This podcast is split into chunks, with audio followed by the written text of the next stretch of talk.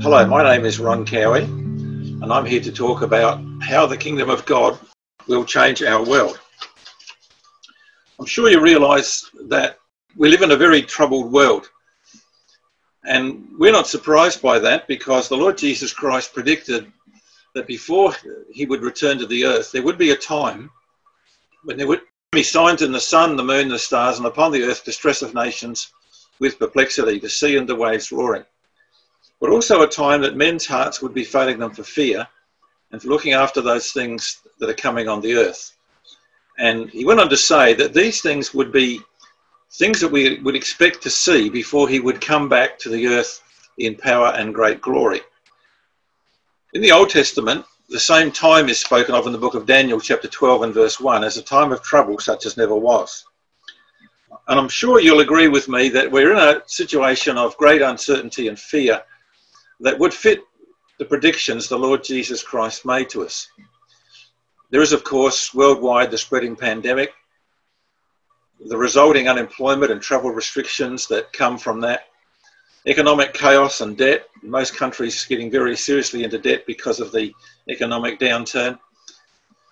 Interestingly, at the same time, we're seeing the aggression of Russia and China in their world politics and the way that they're flexing their muscles against the other nations.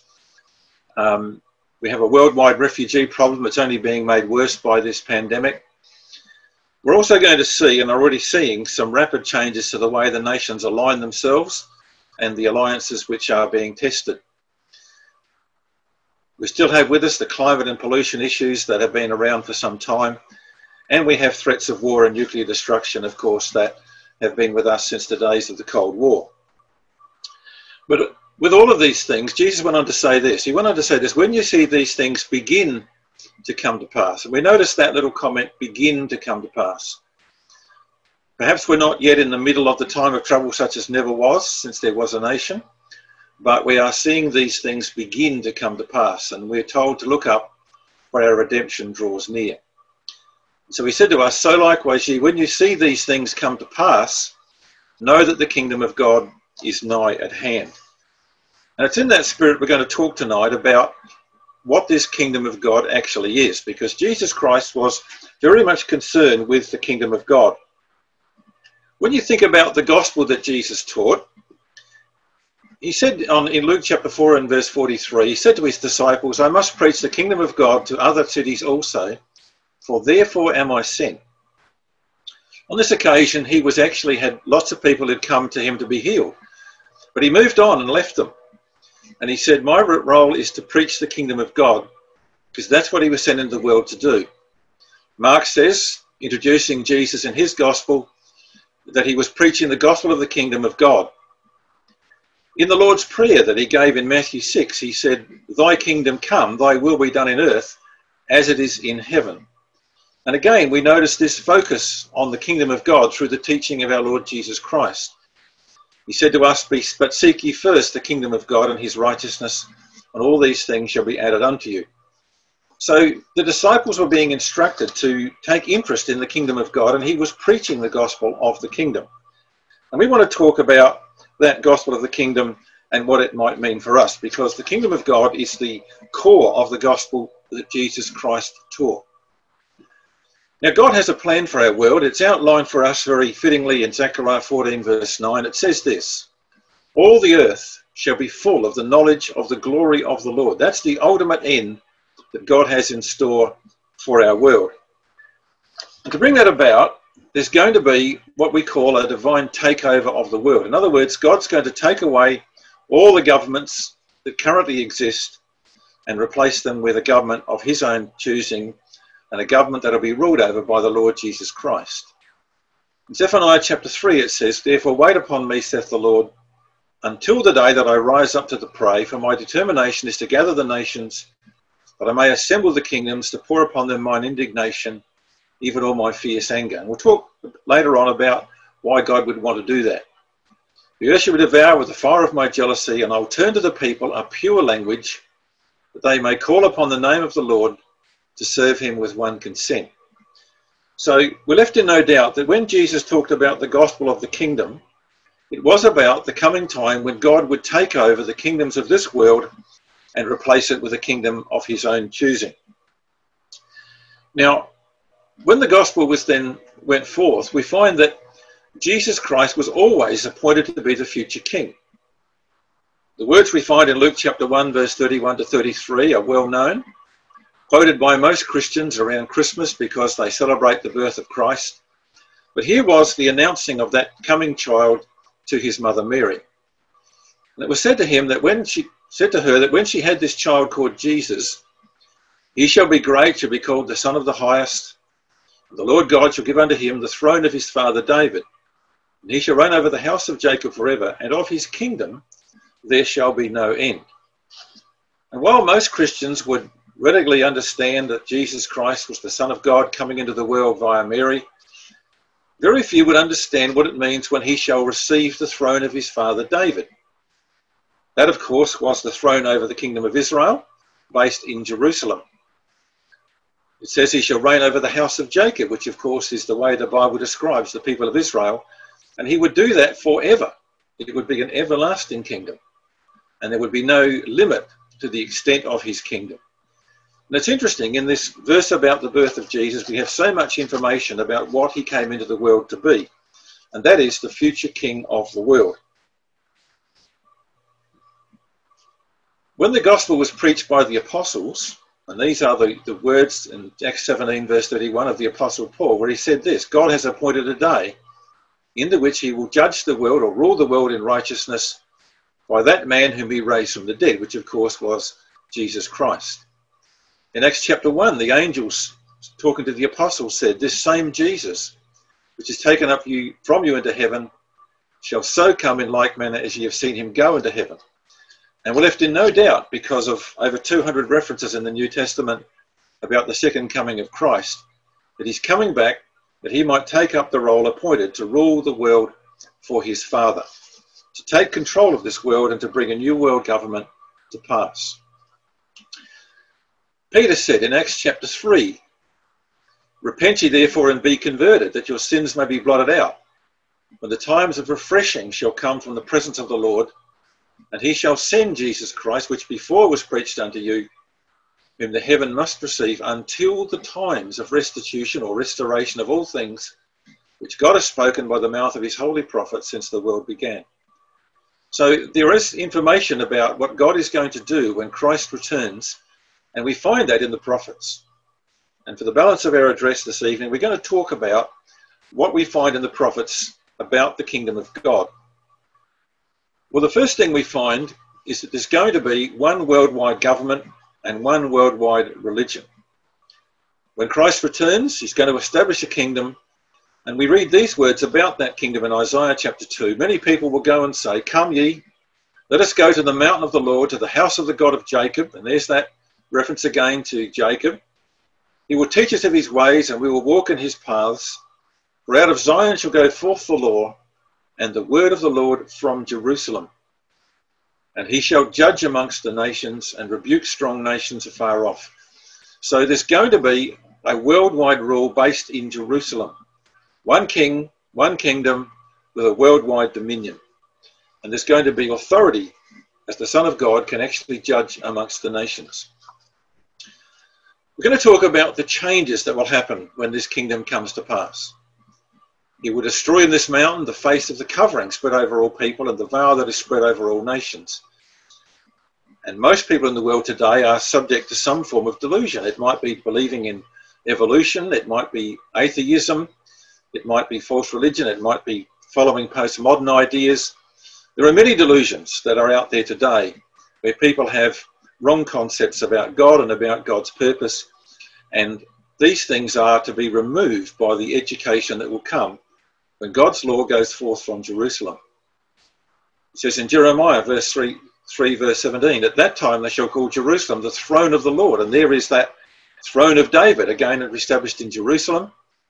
All the nations shall be gathered unto it, to the throne of the Lord, to Jerusalem. And as a result, neither shall they walk any more after the imagination of their evil heart. So there's going to be a change of heart, a change of understanding when people come to be part of this kingdom of Christ based in Jerusalem. Other changes will come. we read in Psalm 46 about the time when God makes wars to cease unto the ends of the earth, and he breaks all the weapons of war when God is exalted in the earth. And there's going to be a time, as it says in Micah chapter 4 and verse 4, neither shall they learn war anymore. That's going to be a very dramatic change. There won't be nations standing off and threatening each other with the weapons that they have today. God's going to remove all the armaments of the nations and make a world filled with peace.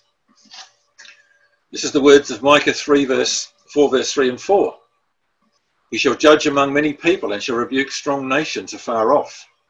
They shall beat their swords into plowshares and their spears into pruning hooks. Nation shall not lift up sword against nation, neither shall they learn war any more. They shall sit every man under his vine and under his fig tree, and none shall make them afraid, for the mouth of the Lord of hosts has spoken it. That's a very clear passage about what God intends to do in this world. To make nations be controlled to the extent that they will turn their resources to agriculture and to feeding the population and not making war as they do today. It's a very sad fact that if you took the cost of one aircraft carrier out, you could vaccinate every child in the world to every known disease. And yet we keep building aircraft carriers. There's going to be willing worship. This is talking about the worship that will be established in Jerusalem, where there will be one world religion, that is the worship of God and of Christ. And people will make a pilgrimage to Jerusalem to worship in that place. We read there people shall say, Let us go speedily to pray before the Lord and to seek the Lord of hosts. The enthusiasm is there. I will go also.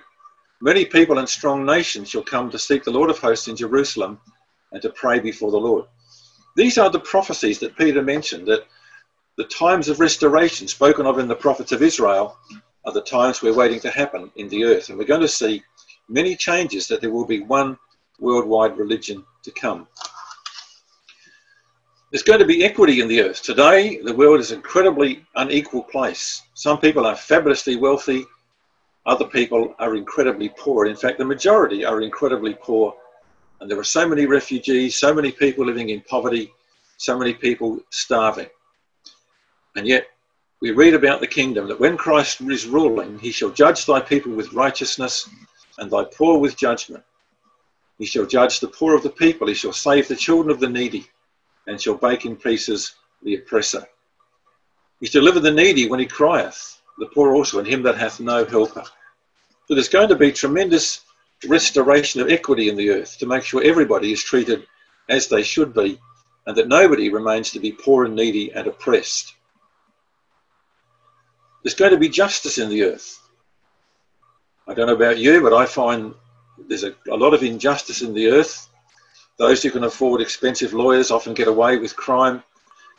Other people suffer great injustice. And of course, there are many places in the world where there is injustice from the political leaders, and there's injustice and corruption at high places right across the world. But we're told in the Bible that when the kingdom comes, evildoers shall be cut off, and those that wait upon the Lord, they shall inherit the earth. A little while, and you consider for the place of the wicked, and it shall not be. There won't be the places that, that pander to men's lusts. There won't be the places where people lose their lives and their wealth to gambling and things like that. The place of the wicked shall not be, but the meek shall inherit the earth and delight themselves in the abundance of peace. And aren't we looking for a time when there will be in the earth an abundance of peace and not the, the threats of war and chaos that we have sometimes around us? I want to talk for the rest of this particular address about the way that people will live in the kingdom. When the world is taken over by the Lord Jesus Christ, there's going to be a number of things that are going to dramatically change the way the world is constructed. For example, cities will be no more. We're told about the way that men will live in the kingdom of God. First thing we notice is that there will be an increase in life expectancy. An old man who doesn't fill out his days, the young man shall die at 100 years old. So if somebody was to die at 100, you say, well, he would die young.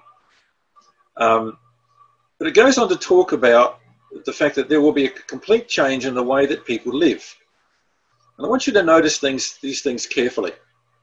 It says there that they shall build houses and inhabit them. They shall plant vineyards and eat their fruit. They shall not build and another inhabit. They shall not plant another eat.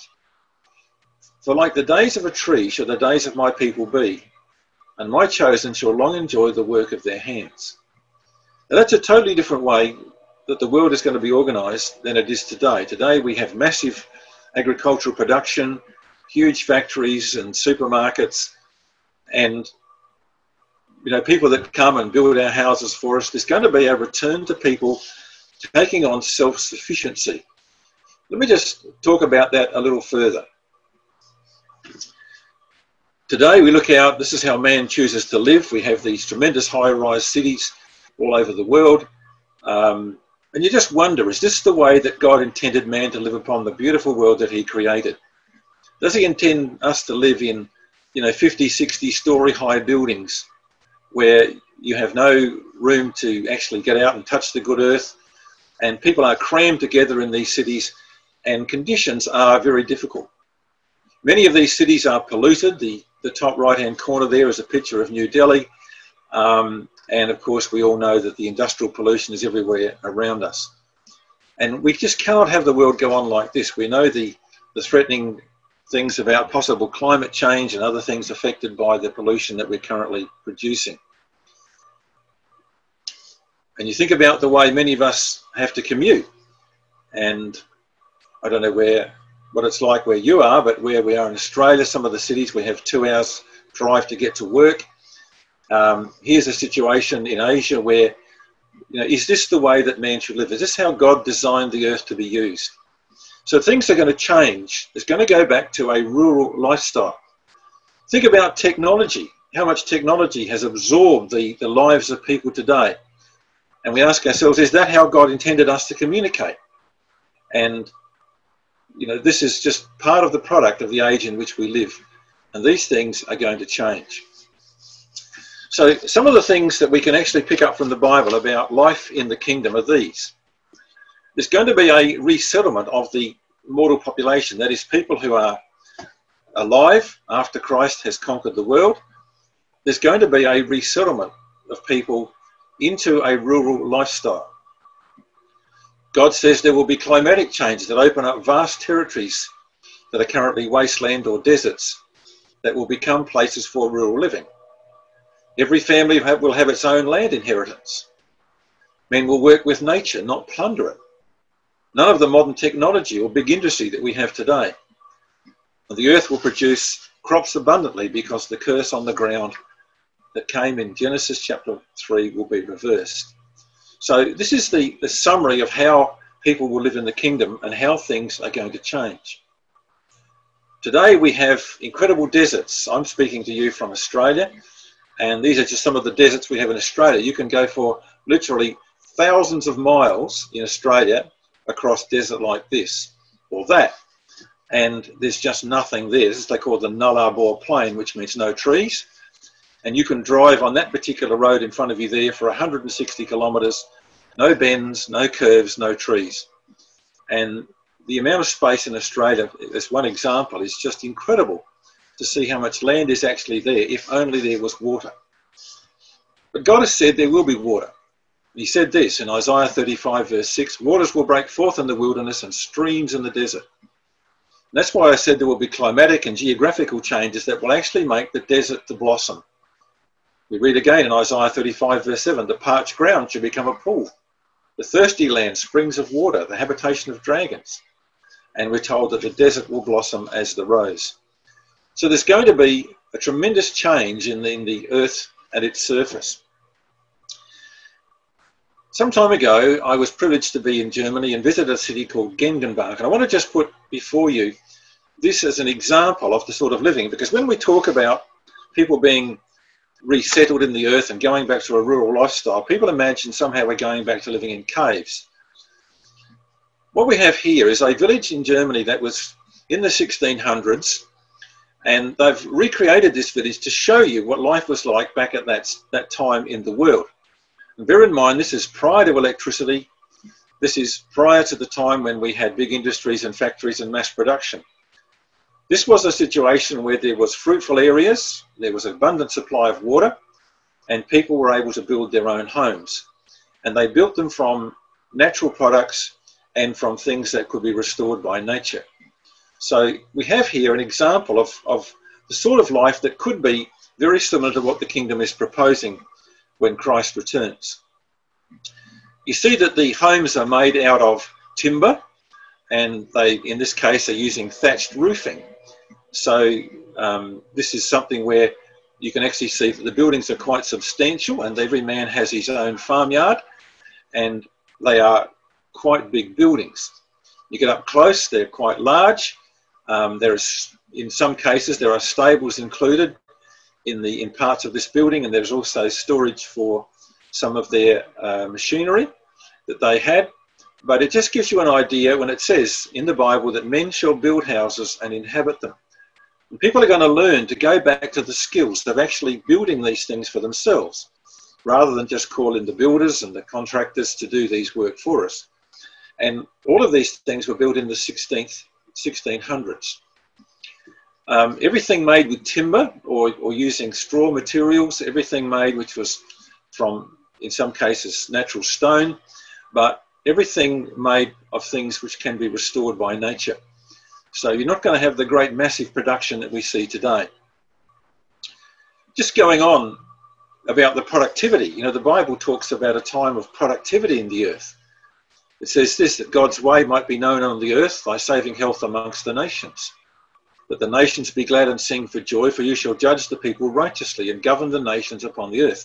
There's the clear understanding of what the kingdom of God is. It's a divine government upon the earth with the Lord Jesus Christ ruling on the throne of David from Jerusalem. But look at the benefits to the earth. Then shall the earth yield her increase, and God our God shall bless us.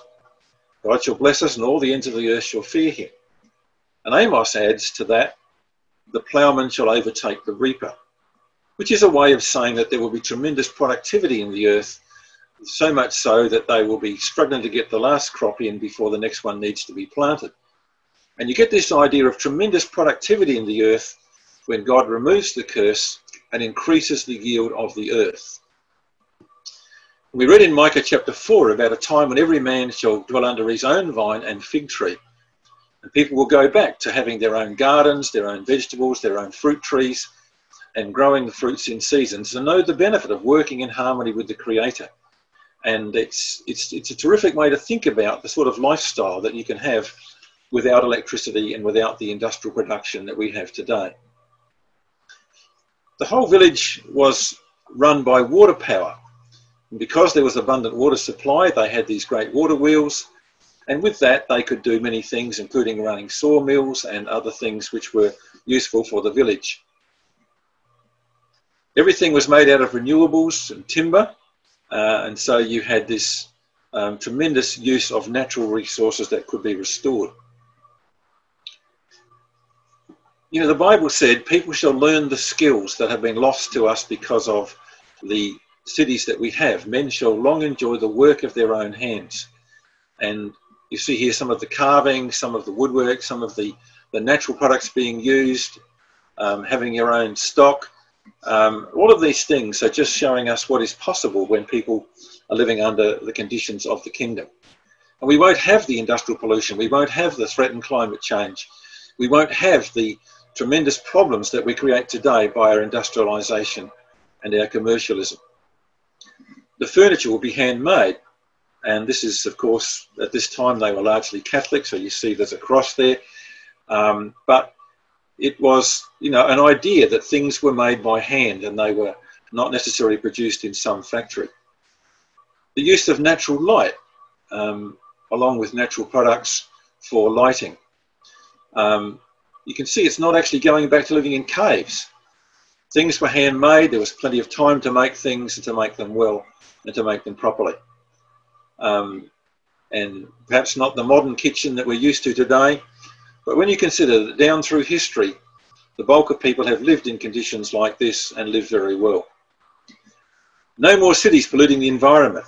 There shall be this tremendous time when people shall every man have his own vine and fig tree and his own parcel of ground and goes on to say that none shall make them afraid.